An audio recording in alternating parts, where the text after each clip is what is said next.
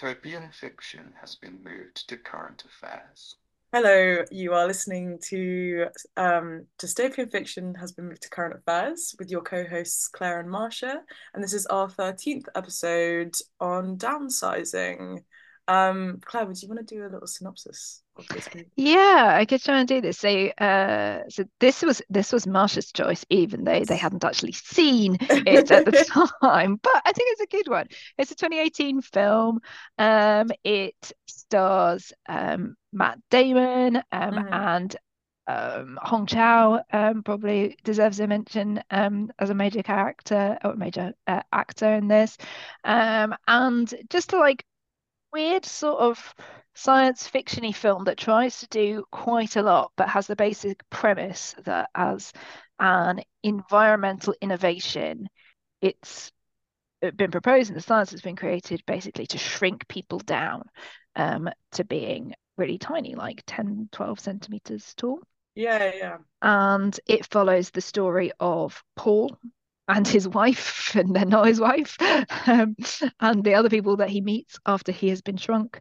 Uh, and it explores kind of it's a comedy, so on the one hand, it's just kind of a bit silly, and on the other hand, it tries to do serious messaging. I think about uh, social justice issues and environmental issues and um, people's attitude to those without kind of coming out with any sort of you know this is very different from something like don't look up where there's a kind of like finality to sort of the side you should have been on. This is sort of more nuanced in a way and looking at the way in which different people can react to environmental crisis um, and whether actually it's the environment that uh, drives people to make decisions or whether it's actually their own personal circumstances and the economics of it.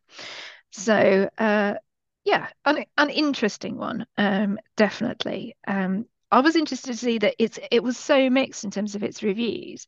Yeah, um, yeah, definitely. and um, uh, Hong Chau uh, was nominated for a Golden Globe for this. Really, uh, this wow. was her breakthrough film. Yeah, um, best supporting actress. I'd actress. Never really heard of it before. No, neither had I. Um, I think I saw it on. Uh, I think a lot of people, if you're on TikTok these days, you get these little clips of like sort of these weird niche movies that people oh. watch and this is where i'd seen i yeah. saw the original clip of them like signing the well we'll get onto the details in a bit or the sort of um ideas and concepts around the downsizing but the actual sort of signing away their, their lives and going yeah. through the like procedures the little yeah. clip that i saw and i was like this looks really interesting but no i i i literally had no clue what else has she been in do we know uh since then uh the whale i think is the other really big title thing, but quite a lot of like um TV stuff that you mm. know um like um uh, the night agent for example on netflix last year that was quite a big thing um and yeah just quite a lot of different stuff but i thought it was interesting because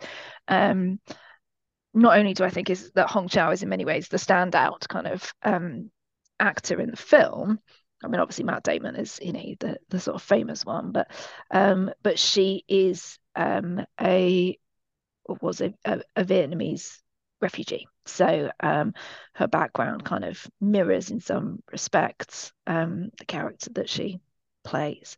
Yeah, I was just interested to find out more about her. Um, so mm. she's an American, but uh, um, say this uh, this role I think was was quite a breakthrough for her. But we should come back to her because she doesn't actually turn up in the film mm. for the first half. Yes, so I mean, the whole thing kind of opened with something that made me think of you. Um, science and labs yes. and unfortunate rats and things like that. Yep. Um, so what did you think about the sort of um, the way that the supposed science was put across? I mean, I was watching it with my course friends at the time, so um, you know, I think we are all a little bit skeptical. It was it was interesting for sure. Um, I think the concept there was sort of you know they're like giving us these little snippets over like sort of panning shots of like lab rats and sort of syringes and all these things. Um, uh, yeah, I think they sort of talk a lot about the well, obviously the the idea is you're shrinking these people, but it, they sort of say about like cellular shrinking mm. and hmm. the idea of this you know you are exactly the way you are you've just just genuinely the like size of you is, has reduced um including your like mass and surface area and that's sort you sort of start to like run into a couple of problems uh, ultimately, which I think are like plot holes. Um, but I guess that's all part of science fiction. There's it a, is, isn't it? Yeah, sort of fiction there. um, I'll put this in the show notes, but there's a, a, a good blog that we were talking about on the Warwick University website that basically looks at this kind of interest in science fiction, uh, looking at kind of the idea of miniaturization and the different ways that it could be done, and um, and going back to kind of films from the beginning of talking film. You know, this this goes back to stuff in the 30s, and uh, then I think kind of like probably most memorably for certainly my generation, I'm a little bit young for it, was um, Honey, I Shrunk the Kids, mm. exploring that idea of um, miniaturizing um, people using science in in some way or other. Uh, do you want to explain to us what the problems with this are? Um, yeah, I mean, so there's a, I mean, sort of number of different sort of things you'd you'd really run into. So obviously, I well, I think we mentioned before. Number one, you probably just die instantly. Breathing would not be possible. It's yeah. it's a lot to do with um the sort of uh, inflation of the lungs, um, and especially like uh, the atmospheric pressure, mm-hmm. you know, outside of that, and the sort of pressure inside of your lungs and how that operates, the inflating and sort of deflating. So ultimately, they'd probably just collapse and you wouldn't really make it very long. Um, I read um, something about how you'd have to also be able to like miniaturize air molecules, basically, so yeah. that like everything was was relative to the size of of the yeah, human for their exactly. physiognomy to work. Yeah, which at that point is kind of like, oh, now it starts to get physicsy, and I'm I'm not sure how how much you can shrink atoms and molecules. Uh, I think that'll just be breaking like almost all laws of sort of science there. Yeah. But um, like I think that there'd also be a lot of issues. So I was well, actually I was doing a uh, experiment. Uh, these these practicals going to be have to writing up a little uh, lab report. Um, but even uh, size affects the way that um, we're looking at how height affects heart rate um, mm-hmm. within um, sort of this data set of patients that we had um, and ultimately we're doing some sort of physiological research on um, why as like organisms become smaller their mm-hmm. heart rate increases. So for example the heart rate of a mouse is much yeah it's like pip pip pip pip, pip yeah, yeah, yeah, yeah, than, mm. than that of like a whale. Um part of that is due to um, everyone learns uh, GCSE biology the sort of surface area to volume ratio. That was um, a very long time ago for me so uh, you know you keep going. no absolutely. Um yeah I, I mean you'd, you'd have to be maintaining um because you're you're more likely as as a smaller organism, you'll have a higher surface area to volume ratio. Um, you're going to be heat, losing heat a lot quicker than you would as a larger animal, a larger organism. So your heart needs to compensate for mm-hmm. that by beating a lot faster and producing a higher cardiac uh, like output. Including that, um, you'd have to eat a lot more. And I think mm-hmm. I was I was also doing a bit of reading about um the fact that we have a very long digestive tract. Mm-hmm. Um, three to four times like longer longer than us higher than us yep, yep. right and that's sort of you know the purpose of that is to be able to digest the quite like complex foods that we eat you know your mm. sort of steak and chips and you know paellas and mm. seafood and all that probably you know you're not gonna you're not gonna get much nutritional value of that just because it would be so much smaller you wouldn't have the ability to absorb all those nutrients. So mm-hmm. yeah, even the sort of diet you'd be taking in, um, etc. etc. I think that's really interesting insofar as I know that you know they mostly sort of everything just seems to be like just normal made smaller and yeah. you know however like you know how do you I don't know, manufacture rice so that the grains are smaller, or are they just grinding it up? So, you know, that's not necessarily kind of covered. Although all we do here is that they can't get chervil and he had to use dill in the dinner. So like everything else seems to have been solved. It's just the ability to get certain herbs tiny enough. The um, herbs um, is why would herbs be the issue? That's my question. Yeah, um, I mean, and obviously, like with with meat producing animals and things like that, we see that those have been um, sort of miniaturized, just like the the humans have. I think we hear at the beginning that the only thing they can't do is like crustaceans, so you're not going to get any oh, shellfish. Yeah. Um, or if you do, like the shellfish would be like a massive like centerpiece of your like yeah, one prawn for a whole family or something. Exactly. I mean, there's you know, there's a lot of sort of uh, biological interests. they they had to remove all the hair was one of the things. Yeah. Um, and the teeth. Can you tell me why their hair? So I think they mentioned in within the movie. Um, probably need to do a bit more research on this exactly, but uh, my assumption is that you're shrinking the cells, but since mm. hair is just keratin, it's not actually like a, a yeah, you know, a living okay. cell. It's that makes a... sense. But wouldn't they have to pull out your fingernails? That's oh god! Even just the thought, I I did sit here. Yeah, they so you know for the listeners here, if you haven't seen it, they shave everything off. Like what do we say? Everything, like everywhere, everything. everything. That's right. Um, they pull out your teeth, which is oh god. They pull out your teeth um because of the fact that they can't shrink it's things like, like fillings shrink. and so yeah, on. Yeah, so. And, uh, but yeah, I mean, uh, like yeah. So ultimately, I, I think they said that with the fillings and mm. probably mm. the same sort of story with the hair, since they can't shrink, they're not yeah. you know technically mm. cells like that they're just they're going to stay the same size and you just explode like your head explodes or something. that's what they explained it as there's the woman who uh the one who has cancer uh later on and and uh we just told you know uh, oh her husband they forgot to take the gold out of his uh teeth and oh. uh Noglan is just going his head explode his head oh, explode oh, oh no yeah exactly it's just i mean it, i think again there's that sort of like well, not discriminatory feature, but I guess mm. they, there are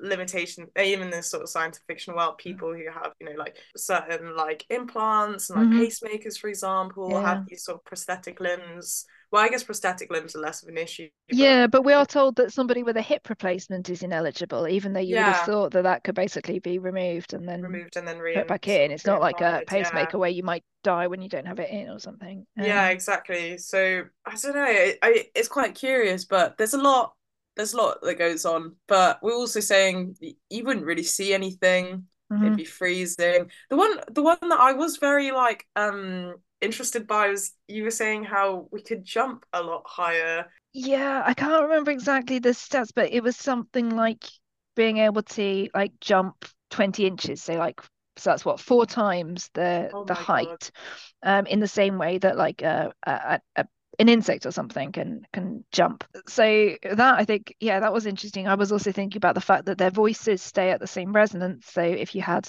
shorter vocal cords then that resonates at a different frequency right? So they'd be like tiny squeaky voices. Um, yeah. so yeah that was a, an interesting thing. And the other thing that i was thinking about was yeah just the, like the ways that when this has been done before like um different like science fiction writers have taken it in different sort of uh, directions. So I think mm. um, there's a, a, a movie called uh, Fantastic Voyage, which I want to say was maybe like the 50s, 60s, 60s, I think, and it was. I think subsequently a, a novel was written on it by um, Isaac Asimov, so one of the kind of great um, science fiction writers of the um, the 20th century. And I think he, even he, put at the beginning like physics makes this actually impossible and then people have like written about it basically saying well you'd have to change all the laws of physics um, yes. or you'd have to create an environment in which like everything was was miniaturized and those kind of things so on the one hand yeah we we know that this has always been considered a completely implausible thing mm. to do um, but because the film doesn't like it doesn't really I mean, it makes the process into something that's sort of vaguely kind of like has narrative consistency and it's kind of mm-hmm. humorous, um, but it's not just trying to talk about kind of the scientific process and things that can go wrong. Yeah. So once you've sort of suspended your disbelief for yes, the physics, exactly. then you're a bit like, okay. I think that's when it becomes sort of interesting. Yeah, it kind of talks more about like the ethical implications mm. of all of this. One of the things that we, you know, could probably sort of touch on here is the reasoning behind doing this before we maybe go back to the process because obviously it's been something that like i guess different authors have looked at for different reasons but there's a specific reason for this which is that basically tackling the idea of overpopulation and the yes. impact of that upon the world and we know that overpopulation is a is a very real issue um, mm-hmm. and again i'll put a link in this uh, the show notes but um, what we have is this uh, overpopulation caused by obviously a drop in mortality rates and the way in which medicine is keeping people alive, um, food production improving, which is obviously a kind of like a good thing, but it does mean that we have too many people, and also migration and urban concentration. So um, uh, by creating kind of these restricted but habitable areas, we tend to create kind of like the I think it's something like half the global population um, live in cities, um, and that's only going to go up. So that means you've got density of population as well. Um, but I was reading up about what the impact of this is, and I suppose in some ways, you know, it, it, it's something that we can understand, but it's probably worth focusing on. Exhaustion of natural resources, particularly obviously in an unequal way, um, mm-hmm. which we might talk about in a moment, leading to things like geopolitical tensions, territorial control. So there's a knock on effect that isn't just environmental there. Mm-hmm. Um, degradation of um, the environment, for example, with like the um, oh. exploitation of fossil fuels, um, deforestation uh, as we spread out, um, needing to create more uh, food and so on. Uh, issues around rising unemployment, and that's something that you know is talked about a great deal in terms of like you know what happens with with AI and things contributing as well. But with simply having more people and not enough jobs is is a potential um, issue, and the way in which depopulated rural areas can actually affect ecosystems that have where things have been habited. Now, I was a bit surprised by that one, but it's quite interesting. Um, uh, I thought it'd be a positive thing, but actually, where human inhabitants has completely changed an ecosystem, then moving away from it can have a, de- detrimental effect. So, lots to think about um, there. Um, but we're told that basically no worries about overpopulation if everybody is really tiny. Why do you think they went so small, by the way? It's like, what was it, 0.364% of the current mass and volume of people?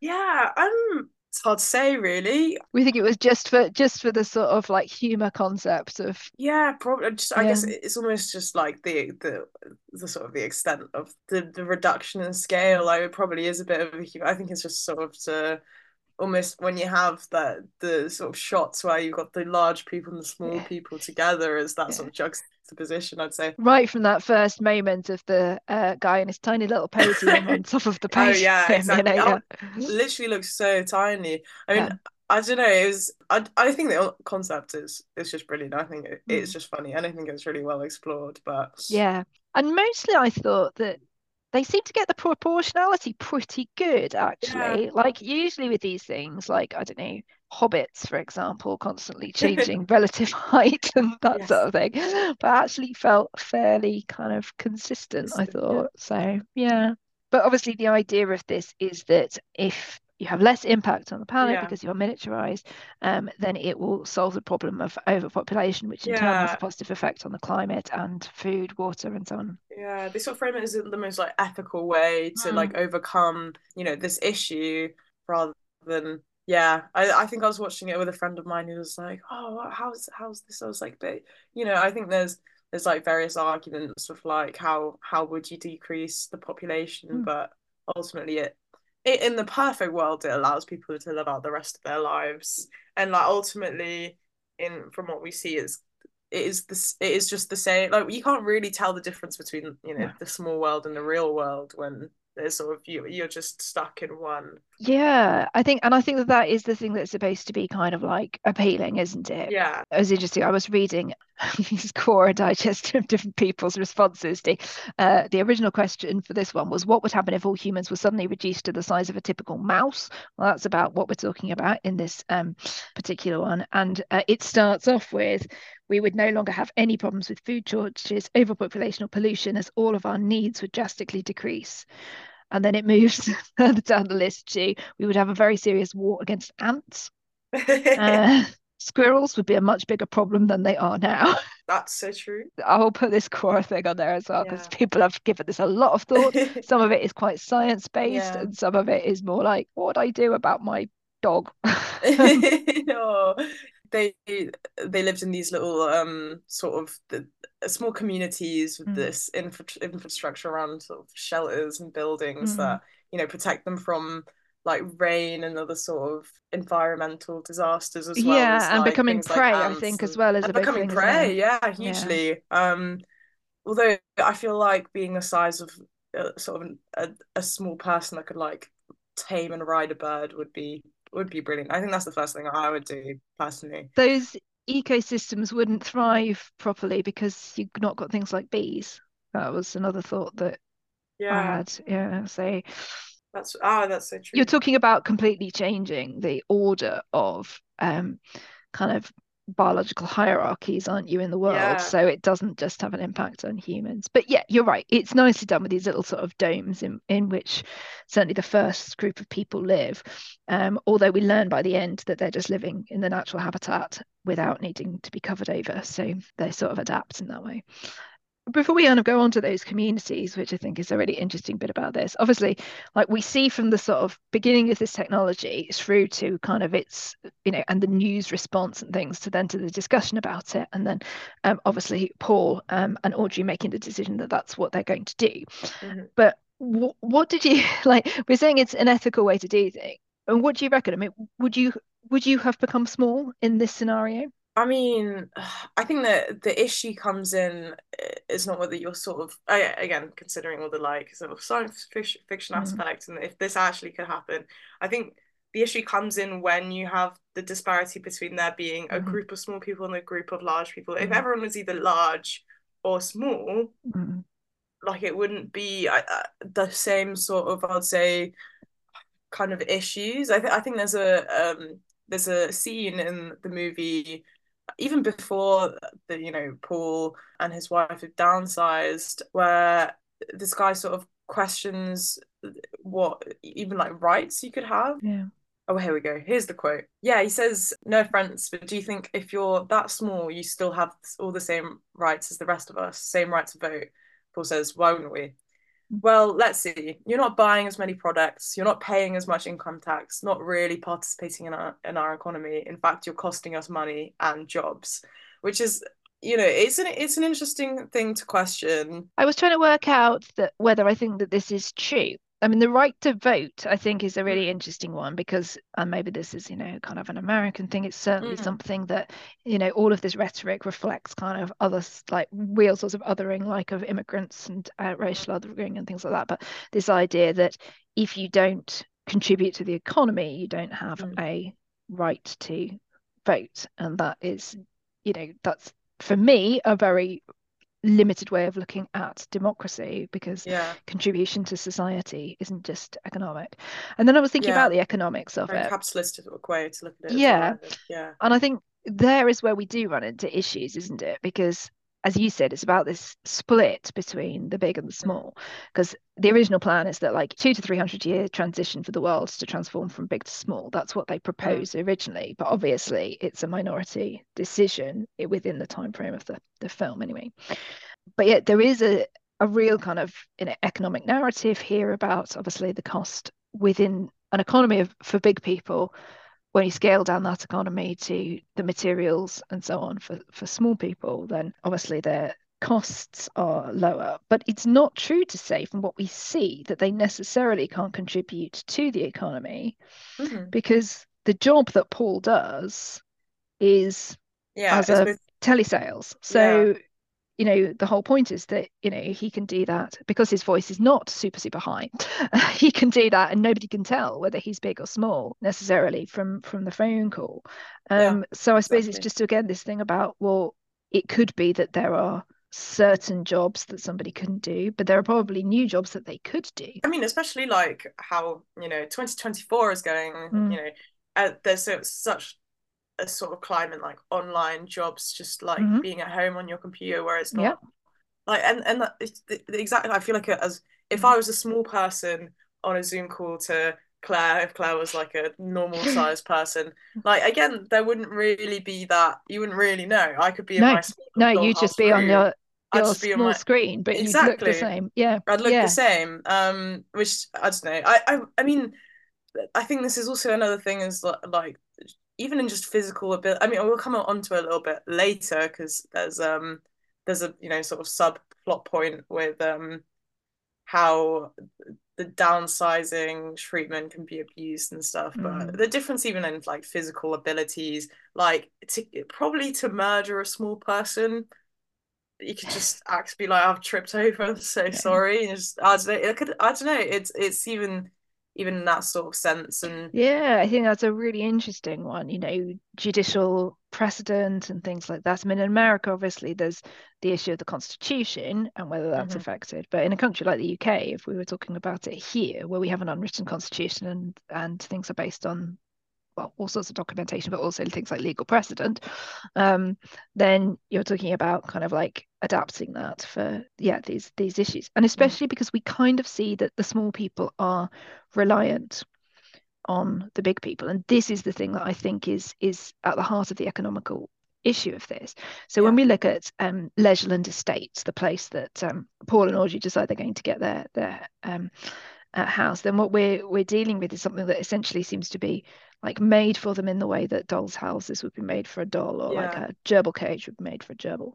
Mm. Um, they're not creating things at the scale in their own miniaturized factories or something like that. So there's a they're not um, active within their own economy per se yeah. and yet also we hear this kind of fear around them this idea that you know a small person could sneak there's a bit it's right in the background in the film but when you watch mm. it uh, when you look at the uh, the screenplay you can see it uh, worrying about people um like sneaking into your home when you're um like in the bathroom and and watching you and and things like that so this idea that people are are frightened of yeah uh, well it's the otherness of it the sort of assumption yeah, that this so... will make people abuse um you know i mean i guess you know you yeah. could say well yes you could be a tiny person you could sneak up and and you know stick a needle full of novichok into somebody's ankle even more easily than uh, than sort of a, a big assassin could do but again it's a quite a sort of negative view i think of um humanity I mean, I, I don't know if it's true whether the sort of like if you have two groups of like distinct groups mm-hmm. of people, that's always going to cultivate sort of like prejudices and mm-hmm. stereotypes. Yeah. I feel like the way that they portray it in the movie that there's not really that much sort of inter-community interaction. Mm-hmm. I think once you become yeah. downsized, you more or less sort of stay within. I think so. I mean, there's there's a few references, aren't there? So there's the single mum that Paul dates unsuccessfully in in Leisureland. So she has a, a son who whose grandparents are still big, and she talks about like how frightening that is for him. And like when they go to visit, they go to a, a restaurant that is supposed to be small friendly. They have their own little table on top of the table, uh, but the restaurant, of course, is kind of manipulating the situation so far as they charge a minimum which I guess you know plays into this idea that if you were a chef, like a full size chef, and you're trying to make food for small people. Mm. On the one hand, the uh, ingredients that go into that are obviously minimal in terms of costs, mm. but in terms of labor, yeah, it probably increases unless they're also employing small people. But there wasn't much of a sense that that was being uh, done. Yeah. Although it comes back to that point, you know, it, surely there is a, an edge at which um, small people, like if there are sufficient small people, then you would create jobs in either world for those yeah. um, small people because there would be needs um, to be met. You know, I don't know, nursing and and being a doctor and uh, anything, being a window cleaner. These are things that you yeah. need to be small enough to do, right? Another thing that me and my friends were sort of considering whilst watching is, is yeah, how how would you, especially in the initial stages, as people are becoming downsized, mm-hmm. even make such small sort of plates of food and mm-hmm. technology mm-hmm. and the same sort of things that we need as regular sized human beings. Um, if anyone's heard of uh, Willard Wigan, um, he's this British sculptor who's actually really interesting, um, where his sculptures are placed within the eye of a needle or like mm. on the hmm. head of a pin. Yeah, and yeah, I do remember. As, yeah, he's I think as small as like um 0.005 millimeters. Is he the one who reduces his heart rate to such a low level because he's got to deal with things that are so tiny. He has yeah. to, yeah. Yeah, yeah, yeah, it must really yeah, fascinating. So, it, it, which is, it's interesting to see that you can actually make something. I mean, mm. you wouldn't even need to make something as small as that no. in in this sort of supposed world. No, I mean, I suppose we're talking about like well, I mean, I sort of mentioned that it feels a bit like a doll's housey. I'm yeah, yeah, my, sure. my, you know, seven year old niece has got all her Sylvanian families and they have all their own like you know bread and plates and things so I guess it's yeah, that kind of size guess, it? it's to sort of imagine the fact that things that do need to be as detailed as something mm. and the eye of like a, a, a pin. It's like that it can be possible. I mean, Yeah. if you know, if you're listening, please look this up. Willard Wigan. Because Yeah, we'll put, Like put a link in the notes because yeah, I agree. the Um, detail that he can get is literally that is just crazy. I'm like looking at it now, I'm like, whoa. um I think what you've been talking about, the, the challenges really are with the with the sort of technologies that I'm Yeah. thinking screens and things like that, because we see like a normal size television being like a cinema type screen, yeah, but then the idea of kind of getting that down. yeah, And I suppose again, we're thinking about something, you know, it's sort of set in the present, but with a sort of futuristic element to it, I guess. Mm. So there's, um, you know, we're thinking sort of nanotechnology and the advances in that, Yeah. that would all um, yeah, yeah, yeah. um, play into this, wouldn't it? But again, I think that you know you'd think that the long-term plan would have to be for those small people to be manufacturing their own small things, right? So these things would not seem so difficult to make if you were only 10 centimeters tall. They're difficult to That's make when, true. like, you know, your hand is the size of one of those people. So, exactly. um, what did you think of Leisureland or Leisureland? God, it, it seemed very drab. I don't know if this is just the American dream or whatever, but it just seemed us. I mean, you know, come to Europe, please. it's just nice. Yeah, I know. Um, I mean, I, I do wonder where because we only really saw it in the sort of American sense, but this you Yeah. know this sort of all came from this Norwegian guy. Is that the and the original Norwegian commune at the end. But yeah, you're right. Like we're mostly focusing on the American options. Which, yeah, I, I mean, sort of the their idea is the sort of what really gets people in is the is is uh, kind of coming back to you know you need less food, Mm. less resources, everything's less expensive. The the equivalence of your income when you're downsized is a, a crazy ton more. Yeah, there's a um I'm gonna find the bit where they're they're working out how much money they they will have. But you're right, so they have these like these houses, which on the one hand it's like, oh, the sort of mansion you could never afford. But on the other hand, they're horrible. Like They're the huge, the yeah. Regency version of this, Mm. which is very dolls housey. And it has like I don't know whether you remember, it had like miniature versions of all of these famous um paintings. So it has Oh like God, um yeah. um uh tasteless. Vincent van Gogh's sort of Starry Night and things like that Yeah. in tiny, tiny version, which is like humorous if you're making it for, you know, your hamster, but somehow just horrible when it's for a person. Yeah, it's just oh, I don't know. I because I uh, I think even when uh, still at like the beginning when they were initially sort of deploying this like new technology in the movie in the early stages, Mm, like they were sort of showing these huge houses and being like, look at what your money right now. You've like exactly. hundred and fifty thousand dollars worth is kind of forward you in, in Leisureland. Yeah, This is the thing. So, like, the Regency level estate is the equivalent of a 12,000 square foot equivalent home on a 1.5 acre equivalent lot. So, mansion size, but it will only cost you 63,000 pounds because, which, to be fair, you know, if you were buying a doll's house, that's a lot Yeah. of money, wouldn't a it? lot of money. Um, and then it's all kind of like packaged because it's obviously like this private kind of community. So you pay for like your health and fitness package. And what it says is they would be £152,000 in equity, which is a comfortable number because it translates to $12.5 million Yeah, within the relative um, sphere, which Yeah. is, you know, obviously only, you know, this is a temporary way of looking at things because if the economy shifts towards small, then it will no longer be the case for a next generation coming through. But really interesting and leads us, I think, to this this kind of thing about the fact that there's two things that get uh, used for for the sort of sales element. One is this idea things that only rich people would be able to afford. You will be able to afford if you Yeah. if you make yourself small enough for it. And then the idea that if you were, yeah, if you're struggling financially, this is a way out. And we see that really as an argument that comes up like a lot of times about the sorts of people who would move there. For Paul and Audrey, they're still living in his late mother's house and they can't afford to get a mortgage, even though Yeah. they're both employed. There's Dave, the, the friend who turns up at the reunion in the, their little box with his wife. He had gambling debts. Um, and there was Conrad, who um, uh, whose wife had all the money. So when when he got divorced, he this was his way of of coping. So this is a lot about this idea about kind of your living up to a quality of life you wouldn't otherwise be able to afford. Although afford. Yeah, yeah have this real problem about this idea of kind of first of all the limitations of the relative value of the dollar um but also this thing about kind of like mimicking all of this stuff like which is mm the entire kind of capitalist mindset that is feeding into the whole uh, issue of living too heavily upon the planet.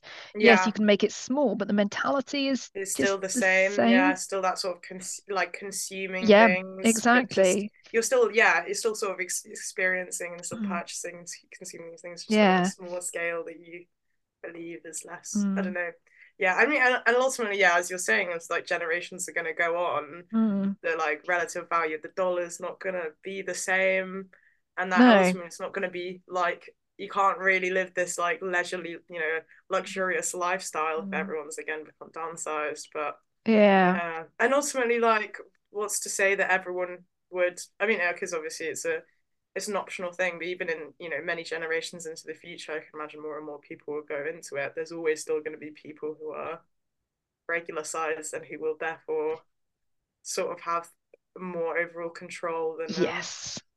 And that's i think something that you know we really uh you know we do see this idea of the mm. fact that the power even though there's you know we still see examples kind of soft power from small people like uh, in the academic sphere and things like that but yeah, you know, if you've got the op- option to basically kind of crush with your foot um, the the dissidents or or um, you know um, people's whole communities and so on, then that definitely creates the potential for a lesser kind of version of of human beings. And of course, we see this. We see this in the terms of the abuse of power, um, which you mentioned before. This idea of kind of like um, um, felt very um, apt when there was the example of um, uh, I think it says um, the Israelis are shrinking the Palestinians, um, and these uh, specifically the the shrinking of these uh, Vietnamese dissidents in prison, of whom one of them, Ngoc Lan, we meet later on in the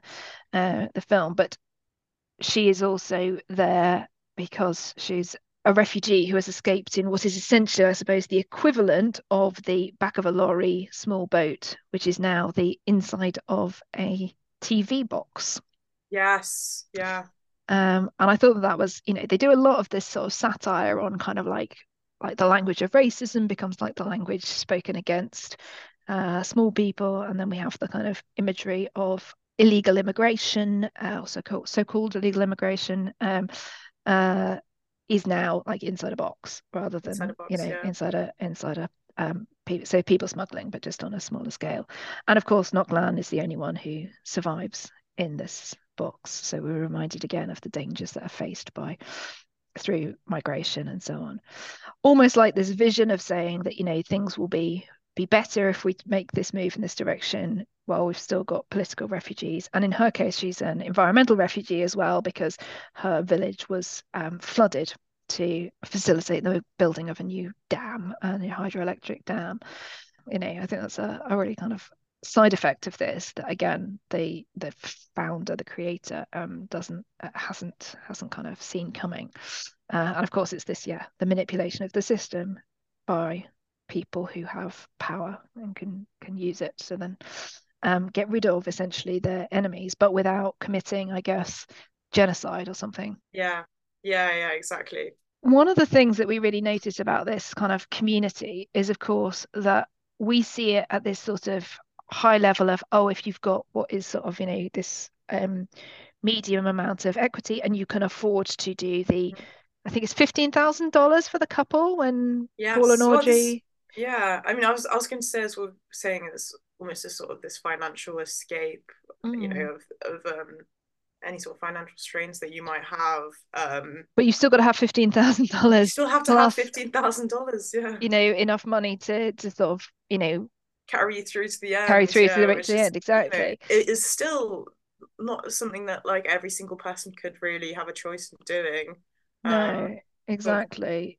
These like two extremes of people who are already extremely wealthy in the regular sized world who wouldn't see much point in downsizing anyway because you know they're in a position where those sort of immediate financial effects but also future environmental effects aren't going to affect them i mean as we were sort of saying don't look up you know the rich mm. are just going to like shoot themselves yeah. off space yeah sort of cryogenic chambers, and then there's the other side of that where you just can't point blank afford that at all. I, No. I mean, yeah, and it's yeah, and then at the end of the day, someone's still profiting off that. Who's where's Yeah. the fifteen thousand dollars going? Yeah, exactly. So there's a I think there is a real question there about, you know, these prices seem really low, and then you think about them in terms of kind of the profit margin that must be going on there, especially on the housing and stuff.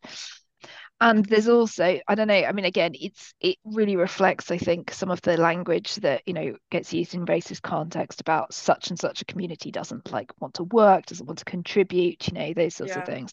But um, there's the bit where Dushan is complaining. So this is Paul's uh, upstairs neighbor, um, this uh, Serbian businessman who basically seems to have decided to get small because he saw the commercial opportunities in it of bringing luxury consumables to the small person. Um, and he complains that basically, um, like in the small world, no one wants to work. And Conrad basically says, um, What did you expect? That is the wonderful thing about becoming small. You are immediately rich. Unless you are very poor, then you are only small. Yes. Which leads us very nicely into the sort of hidden parts of of Leisureland which are not visible on the Yeah. tour. So we should fill in some plot gaps here. Uh, one of the one of the things that happens is that Audrey, Paul's wife, does not, in fact, go through with her Yeah. downsizing. It was uh, actually pretty hilarious because the whole time these friends that I was watching this movie with, I'd seen this is part of the clip that I saw on TikTok. Um, was the fact that Paul's wife decides not to go through the procedure. But I think there's a bit um as they're sort of signing the papers, these legal papers being like, "Will you consent to this?" Um, that they say, "Oh, there's like a one in two hundred thousand mm. chance that you're not going to mm. survive the procedure, that you're going to be like severely mm. disabled or blah blah blah blah." And they're like, they're the whole entire time. My mates are like, "Oh my god, she's not going to make it. She's she's going to die. She's going to die. She's going to die." The look on their faces. It is actually that heart sinking thing that like the one person you decide to go through this procedure with decides to not do. Like he's just gone out there into this like what I don't know. That was like proper like I'd be heartbroken. That was crazy betrayal from Audrey. I felt that there was something there about this idea that you're not going to fix a relationship that's got problems by just getting small together.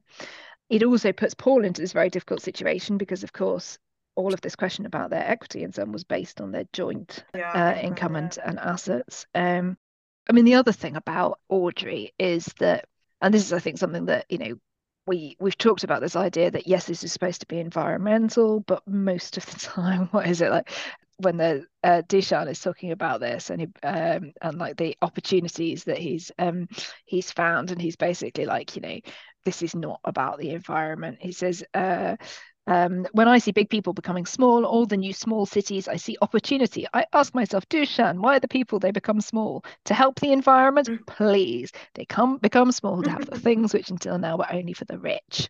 But there's more than that, which is also this idea that people see it as like they don't, you know, they don't care about the environmental impact of it, but they also don't care about the kind of hidden costs behind all of this. Like, how do you run this kind of city and and that sort of thing? And there's something about like the grass is greener and so on. We just won't think about the implications.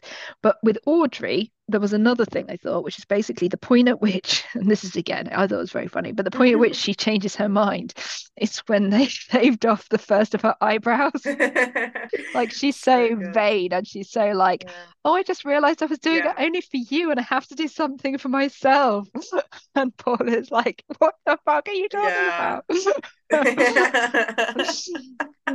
oh, that was Yeah. good comedy Yeah. that that part. It was good. Yeah, I think you get you get them both on the phone being like, and then they sort of cut to her with like one eyebrow on or something. It's so good. That's so right. And she's uh, and he's like, you have to come and see me. We can sort this out. It's like, oh, I can't see you small. I'm already too like too hurt. Like she's the one who's suffering. Yeah. So I think he was well read Yeah. there. But um, yeah, there's there's all of these kind of different levels of like why you would or wouldn't do something, economics, but also like vanity and and things like that. But that does lead us into this kind of levels of of hidden costs, which is that we see like the glorious, disgusting Regency manners, and then we see like Paul's flat is quite nice. Dushan has this like crazy party flat upstairs, um, all very elegant. But it's only once Paul decides that he will go with uh, Ngoc Lan and he will go um, to her home to help her um, that we see like the suburbs and then we see like well where do all the people who serve this community where do the working classes live? What about the housekeepers and the people who allow you to have this lavish lifestyle? And that's where we realize that all the class inequalities just persist in the, small world. So although there's like this difference between the big and the small, the classic being when um on the call center, uh, the woman on the phone says, "Don't be short with me" to Paul, and he's like, "What did you say?" like shortest language. Um, but then there's yeah, like his his own prejudices continue. Like he thinks that Ngoc Lan is mm. stealing the drugs when actually like uh, Dushan has just been like, yeah, take all the medicine that you don't need, presumably because buying medication is now cheap for somebody mm. like him. Yeah. And he kind of like has this view she's a cleaner, so she must be like this, and and you know, um, she must want this for herself because she's an addict or something. Whereas actually, of course, what we learn is mm. Ngoc Lan is caring for her dying friend. So, so what do you think about that scene where they get down to the uh, like the wall? Yeah, I mean, I think again it's it's clearly sort of breaking down people's sort of own mm. assumptions and well also the audience is sort of experiencing it at the same time it's not even like a sort of dramatic eye or anything like you know it, it is you know it's kind of this again sort of perfect Leisureland is sort of framed as this perfect sort of world and then yeah it's sort of almost not even like a blissful ignorance, but people can't really you don't really comprehend that there's still like that sort of other like poverty side of it. Out of sight, out of mind, yeah. Out of sight, out of mind, exactly. Um Dushan can have these parties where like it's Paul waking up underneath the coffee table and uh, Dushan with his uh the two girls that he spent the night with and things like that. And someone will come in who are, of course, foreign workers who will clear it all up. Yeah, exactly. Um, Reminding us, I suppose, the as you say, this kind of like um, American dream of success. You only yeah, get up to the top of the ladder by having people you can kind of like crush below you to to pick up all the the pieces. Yeah. and there's particularly like Ngoc Lan she'd been really famous for being this this dissident and this environmentalist and things like that. And like uh Dushan says something about like uh the famous Ngoc Lan uh dramatic escape from Vietnamese Vietnamese prison and almost died so now she can clean my house. America big land of opportunity. Yeah it is just that extreme. I mean one of the questions was exactly when you are downsized they sort of promote it as this you don't have to work, you you know can live off your savings for the rest of your life. But who, you know, considering that if uh, sort of Leisureland has still has these sort of communal, you know, mm-hmm. third spaces, who is again running, you know, those sort of bars and events and who's cleaning mm-hmm. up and who yeah. you know is exactly so there must be that it is again that sort of outside out of mind and it kind of feeds back into like especially in covid people only really started thinking about the sort of like workers yeah. such as I mean nurses are definitely in like you know everyone's sort of working together but I guess that's a sort of different type of essential worker but no but you're right I think that's that is true yeah. People like cleaners so you don't really think about that and it, again it is that sort of American dream of like oh their pause you know uh, neighbors just like oh and there, there goes the cleaner who was like this once environmental activist. And I think that very much amplified by the the highlighting of the racial differences again very much like yeah. kind of you know we've talked a, there's a bit about class here but particularly i think class is obviously something we think about a mm. lot in britain uh, but the racial element um, you know, really reflects the respective wealth in american society and it's not until we get out into that through the wall into this place where basically everybody's living in kind of converted what they called like containers um like off the back of transport trucks turned into these kind of makeshift blocks of flats. And the people who we encounter are people of color, people who yeah. are sick and therefore cannot work. Sick, yeah. um, we see representation of uh, disability. Ngoc Lan is one of those because she has an amputated leg, but we also see people talking in ASL, for example, suggesting that that's kind of something that is excluded. We've not seen any of that reflected in kind of how society functions in the the main part of Leisureland, and just diversity of race, but very few white people. Um, you know what we've seen so far has been majority white in uh, white and kind of privileged of America, but also of Europe and and so on. So um, I think that really really comes to to light there, and again taking something that I suppose is particularly an American example. We know that America obviously has the biggest disparity in access to healthcare of like any uh, Western country, and that still persists, even though one assumes things like drugs and so on should be, in relative terms, very accessible. Um, but we're told like we've only got the bad doctors now, because like if you failed in the real world, you've been shrunk down and you bad saying this. And Ngoc Lan is looking after this Mexican woman who is dying of cancer, and Paul is the one who's basically she's like be like a doctor, be like a doctor. It's like I'm not a doctor. I'm an occupational therapist mm. without a license who works in a call center. And oh, the funny, uh, funny, very dark humor of where um the woman has um yeah, what happened to your friend? Yeah, she, oh, she died. I think I gave her too much drugs. it's like she died smiling. Uh, died smiling. Oh, it's dark. Um, it's dark. It's I. I guess it's also quite funny how has sort of she's so unfazed like you can tell she's been you know like yeah, yeah it's it's it's just mm. it is dark but it is it is i think it does have some pretty good yeah you know, i mean you know there were people yeah. i believe who who like criticized kind of the character because of the fact that uh, you know she speaks in broken english and so on but i know that the the actor and also kind of like some of the critics who are really pro these sort of uh, characterization point out that she's a really nuanced character, very funny, but also got yeah. a lot of kind of different layers there.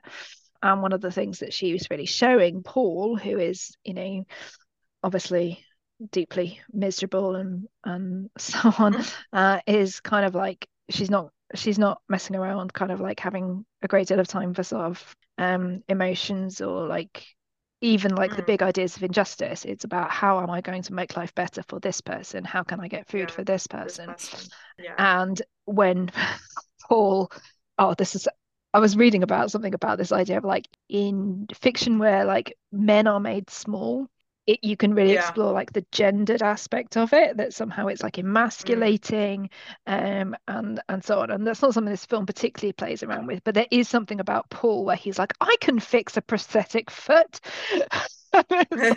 and then breaks it. breaks it yeah and then she's like okay so now you have to do my cleaning job for me because you've broken my foot um, but um but yeah, so I mean, a real sense, I think, of that kind of like this is supposed to recognize the impacts of an environmental crisis. And all it's really doing mm. is perpetuating the same social injustices that we know the the mm. climate crisis is is also causing. Which might bring us quite nicely onto the sort of like environmental message of the kind of last part of the film.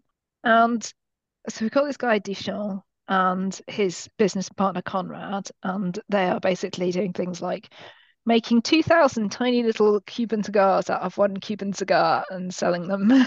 um, and uh, I think that he basically seems to import, like, presumably illegally, full size bottles of vodka on, uh, like, being dragged behind the boat that um uh, so Conrad has this boat that gets like FedExed around the world to the places he wants to go visit. And they say they're going to go to the original commune in Norway. They want to take Paul mainly, I think, because Dushan thinks that Paul is pathetic and should like have something better done with his life. And when they um they tell Ngoc Lan this, she's like, "I'm going with you." Um, uh, and you know, once she's made up her mind, she seems like very much like okay, that's it. Um, it's happening. I'm going.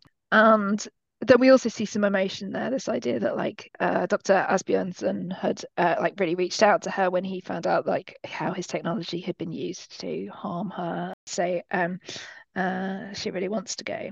And we get this complete shift in the whole like backdrop. We're suddenly in the Norwegian fjords, being seen presumably from this tiny, tiny boat, so they seem even more like impressive. The water, the cliffs, um, it's all like immensely beautiful. But when we meet uh, Jørgen Asbjørnsen and his wife, they are actually really, really depressed. And the reason they're really depressed is something we've seen hinted at previously, which is this idea of having reached an environmental tipping point specifically the one that they talk about in the film, and we were discussing this a little bit more because I looked it up slightly, was to do with um, the idea of the Antarctic glaciers um, shifting and melting and releasing methane, which in turn was contributing to greater um, global heating and thus more melting of glaciers and so on. And basically saying that this this most recent methane release um, was kind of a catastrophic turning point that from which the Earth could not recover, presumably to do with the rise in temperatures that it would then cause and the irreversibility of what has happened. Um, mm. And so I was looking this up, and again, we'll put a bit of a link to this uh, Cambridge study, which is actually looking at um, the Arctic rather than the Antarctic, but the um, the premise seems to be very much the same. Basically, um, saying that methane emissions uh, are uh, likely to increase as Arctic glaciers retreat. More springs are exposed, and these groundwater springs um, have large stocks of methane gas that leaks from them. Um, and basically, that you know this is exacerbated could exacerbate global warming is the language that they're using, and that this has not necessarily been considered as part of the kind of global methane budget. Um, the full extent of this. So these tipping points again um, some uh, interesting kind of research that i looked into for this. But basically um, we know that among the identified tipping points climate tipping points in earth's climate system it is sea ice. So looking at uh, the antarctic ice sheets collapse um, one of which um, would occur at the two degree global warming point. Um, and also in the Arctic as well, the Greenland ice sheet collapse, um, same same issue. This is something that would happen sooner rather than later in terms of um, the degrees of global warming. So this is obviously something that this doctor feels that kind of his his strategy has failed. Like he hasn't been able to get enough people to do what he um, wanted, and he gives this speech the world has already seen five major extinctions. Another will be another. I, I didn't want to believe it. None of us did, but there we were in Helsinki, big and small, climatologists, bacteriologists, demographers, physicists, immunologists, 26 Nobel Prize winners among us. We built all the models, did all the math, and our conclusion was consistent. Homo sapiens will soon vanish from the earth. It is now an actuarial certainty. No matter how the end will come, environmental disaster, pandemic disease, unbreathable air, impotable water, not enough food, nuclear winter, some combination of them all, Relatively soon, the earth will indeed purge itself of human life, and God knows how many other species. Do you really mean extinction? What about downsizing? Yeah, yeah, too little, too late. Only 3% of the world has miniaturized.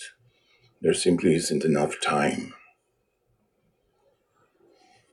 Uh, not a very successful species, this Homo sapiens even with such great intelligence. Barely 200,000 years. Alligator has survived 200 million years with a brain the size of a walnut. What do we think about this kind of like attitude? Because for him, he sees this as like a point of no return, and as a consequence, he and his uh, kind of group of followers are going to go down into a bunker in the ground and stay there for 8,000 years until the world fixes itself. I mean, again, it's kind of that a bit of a strategy of like self-preservation and sort of.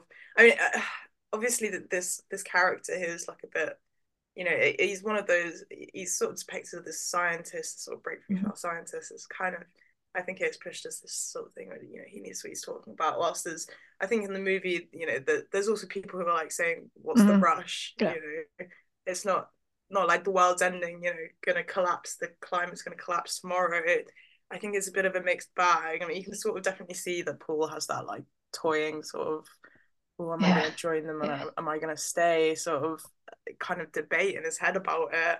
I mean, again, it, it kind of just it feels like that same sort of concept as you know, go listen to our episode on Don't Look Up, but kind of just just sort of saying, okay, wait, we've got the option to to just sort of hide mm-hmm. ourselves away for 8,000 mm-hmm. years and our future generations going to come out to when the earth itself has eventually recovered but I don't know it's it's hard because again it is that the difference there is that point of no return mm-hmm. um, and and uh, yeah and especially with you know as the sort of ideas described it's going to be this positive feedback and you know I mean I think that on the one hand, there's something really important about kind of acknowledging these tipping points because at the moment they seem to be sailing past relatively uh, frequently or looming yeah, relatively definitely. fast without yeah. um, them being given the gravity that perhaps oh, we absolutely. need to.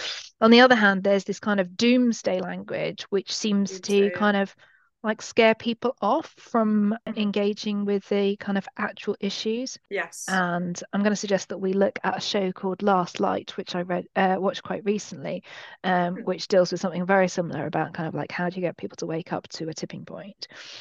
Mm-hmm. But obviously, like for this group of people in Norway, they've decided that what they're going to do is make sure that the species is preserved. That's basically their aim and yeah, Paul is going to go with them, um, and then he doesn't uh, because he realizes he's in love and so on. So he comes back. There's another another aspect of the story, um, but I think that there's there's an impact. I don't know. I mean, I think it's really interesting with the kind of like um, scientists who really ca- uh, kind of campaign against extinction events, and there's some really kind of important voices out there. But sometimes this question about whether like they're treated as um, kind of like wacky outsiders, even though they're the ones who kind of know the facts. And that's a little bit of the way in which this kind of community is depicted because they're very kind of like hippie. They're all like it's it's communal living, socialism, which obviously makes everybody very nervous within America. Um, and it's um wearing like this bit of Paul's got like changed into these like natural woven clothes and he's like playing a drum and sitting in a circle and chanting and all this stuff like so they're like shown to be a bit kind of like far out from from that perspective but then there's obviously the whole set of stuff that doesn't get covered which is okay so they've mm. built this incredible underground vault which is relying on completely on geothermal energy has its own kind of like mimicking of the sun things like that who funded this? That's the question I want to know. Yeah. Because that's always the issue, you know. And if we can fund that and put that level of innovation into this vault, why can't we, you know, obviously yeah. like there's this tipping that's point, no, but yeah, yeah, but but there's an amelioration that's possible, surely, mm-hmm. in surely, terms of yeah. uh, with the right innovation and the right um, investment. So. Mm-hmm I guess we're supposed to think maybe that Paul, both kind of for like the the big reason of whether you know shutting your community in the ground and just waiting it out is the right thing to do. Um, the fact that he comes back, he also of course puts Ngoc Lan and his love for her first, so that he doesn't do kind of like what Audrey did to him, I guess. So that's you yeah. know kind of a good thing. Dushan thinks that people will um, go mad and kill each other down in the vault. Do you reckon? Potentially. I mean, do they mention the numbers of people that are going down to the That's an interesting one. It doesn't look like that many, although they do seem to have taken things like semen and so on with them, presumably to diversify the gene pool, because there doesn't seem to be like that many. I was reading another that book people, that I might yeah. write about um, for a book of the week um, that does a similar thing but with a with a space uh, mission instead. And um, i think you know we're talking about an entire stadium full of people kind of required for the skill set and the gene diversity and and things like that to yeah. to reestablish. So they don't seem to have really thought that through unless they're talking about basically creating i guess artificial embryos from this bank of semen and yeah. ova that they've taken. Not sure. Um, yeah I wish at that point gets proper like dystopian. Yeah, exactly. Sort of There's a weird. you know which, uh, yeah. whole other film to be set down in yeah, the vault. Film. Yeah, a downsizing too. yeah, exactly. Tune in eight thousand years into the future. Yeah, yeah. No, I'm. I just there's a lot of. questions. I mean, again, I I feel like we've talked before about the difference between like having sort of again we've got this like right now living this sort of global scale capitalist world whilst on a smaller scale you could enact I don't know more sort of like socialist living standards mm. of more of a community um, and again that's where it kind of comes into that difference between like responsibility and sort of community justice and mm. like how that would affect really like where, where how it would influence the way people behave around one another it's hard it's hard to say yeah it reminds me i was gonna i mentioned this book the future which i've also put on book recommendations and i talked about it previously but there's um a whole narrative in this about this idea about kind of like how to uh, survive the kind of end times uh, or uh, like a survivalist planning is all about kind of this idea that uh, you know people must uh, must work together in communities, as we've talked about before. But um, also, one of the other things that this novel does is this idea of basically saying, kind of, what would happen if we took all the kind of potential around basically tech conglomeration and the sort of impact of tech power which you know this idea that these kind of um, leaders in um, this kind of corporate tech world have more power than um, government leaders do. I was listening to an interview with Bill Gates the other day who thinks this isn't true because you know he doesn't have an army or whatever. But uh, I think that you know we could really question that. Um, but what happened if you actually focused all of that into finding solutions? That's that's the only kind of hopeful future out of all of this. But you're right. I mean, this film particularly, I think, gives us this idea that that there's something about community and pulling together.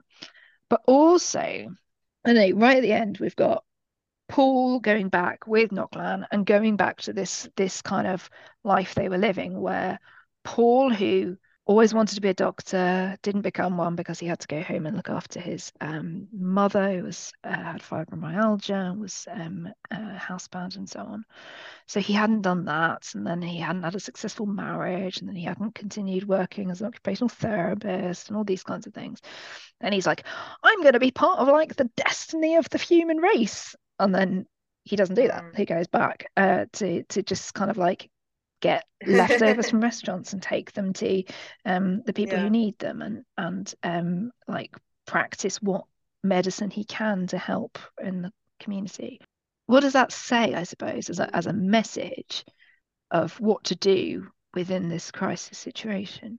I mean, ultimately, I think he's been as under, under influence of um, Ngoc Lan. Um, he's kind of decided. I mean, she sort of says at the end. I think we're saying how that ultimately the people who are going to need help are going to be above ground and who need what, is, what does she say? What does she say? People here need help, not down stupid holes. I think she puts it a little more eloquently than I did, but um, it, I think there's a bit of like a, especially with Paul's sort of storyline, finding a bit of like purpose and self identity, and like throughout this whole sort of experience.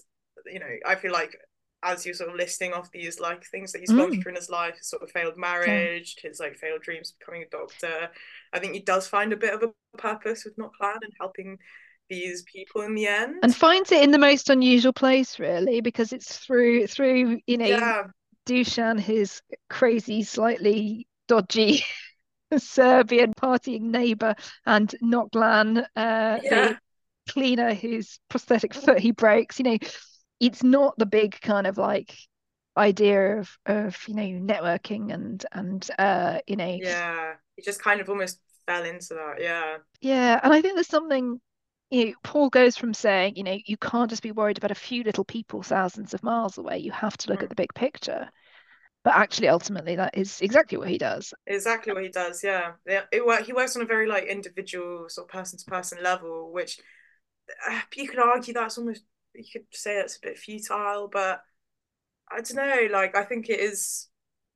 I don't know. I it's it's hard. It is hard because I I think there is that sort of point to drive home about being like look mm. at the big picture, but also who is going to help those people. Yeah, exactly.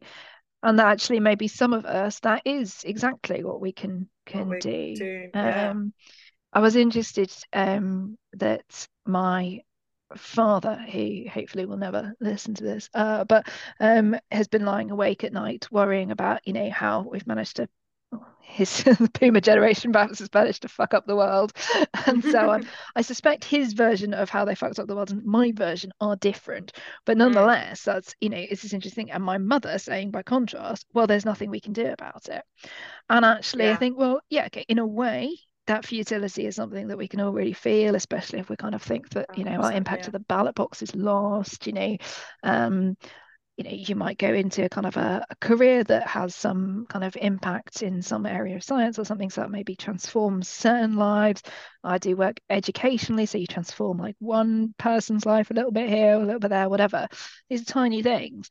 Um, but actually for most of us that's the stuff that we will be able to do you know it's to touch certain lives. And so you know i think actually there's something if we look at the fact that you know the state of the world impacts more heavily on certain Mhm. people than on others and it's those underprivileged people so whether it's about you know the sick the disabled those who are unable to work those who you know for example people in certain parts of the world that will be more negatively impacted by um, climate disaster um, uh, women who we know are disproportionately um, impacted uh, in many communities because of the environment and whether it's you know the fact that as your neighbor is no longer able to you know like pay for heating to be on as long are you making sure that you know that one person is warm enough or able to have hot food or whatever that maybe that's all we can do um Yeah. some of the time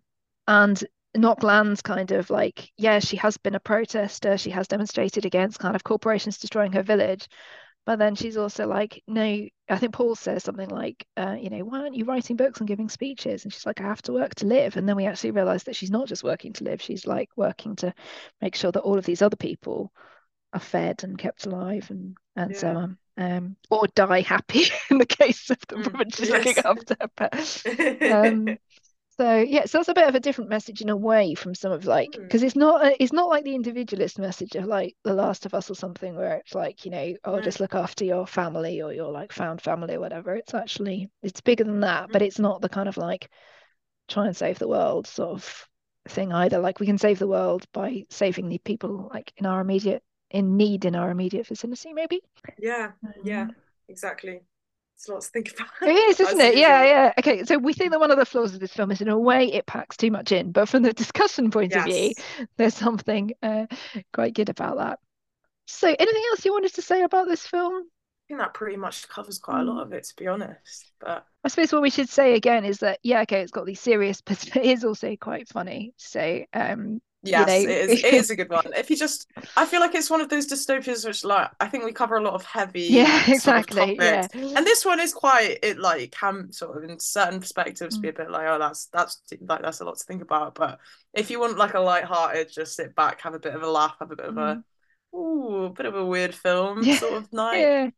oh, this is a good one I this think is a it fun is. one Yeah, so yeah. Um, so yeah, enjoy that. I think that uh, yeah, thank you for for finding it on TikTok and uh, bringing it to um, our attention. So that's great. Okay, so thank you for listening to our episode on downsizing. Um, we've made a slight change to the programming just because we've heard a lot of talk about this uh, new BBC drama uh, called Mhm. The Way, um, with the wonderful Michael Sheen in it. love a bit of Michael Sheen And as we said to each other, it's set in Wales and we're not representing the Welsh enough. So you don't get that many Welsh dystopias. Uh, so we're going to cover that um, in uh, episode 14 and then we will simply uh, like push back one week um, uh, well one episode one fortnight on uh, badland hunters which is um, slightly kind of quirky korean film on i think netflix. So um uh, so that will be the the fortnight after. Um, but do join us for the way in two weeks time. And um, before that we will also have our next newsletter out. So uh, that's uh, in the intervening Sunday, as it were. Mhm. Um, please do let us know all your thoughts, Yes. things that we should be covering. Um, we'll keep updating our list of future things. Um, Mhm. and uh, you can contact us on Instagram at dystopian fiction current affairs or by email dystopian fiction current affairs at gmail.com. Um, and you can find out all the other bits and pieces that we do by going to our link tree uh, in Instagram, including a place to donate should you feel so inclined. Um, but possibly more important to us, rather than just money, is rates and reviews. If you love what we do, please do let everybody know um, by uh, reviewing us on your preferred podcasting platform. Yeah, and spread the word. That's right. Well, thank you very much, Masha. Thank you. Thank you, everybody, for listening.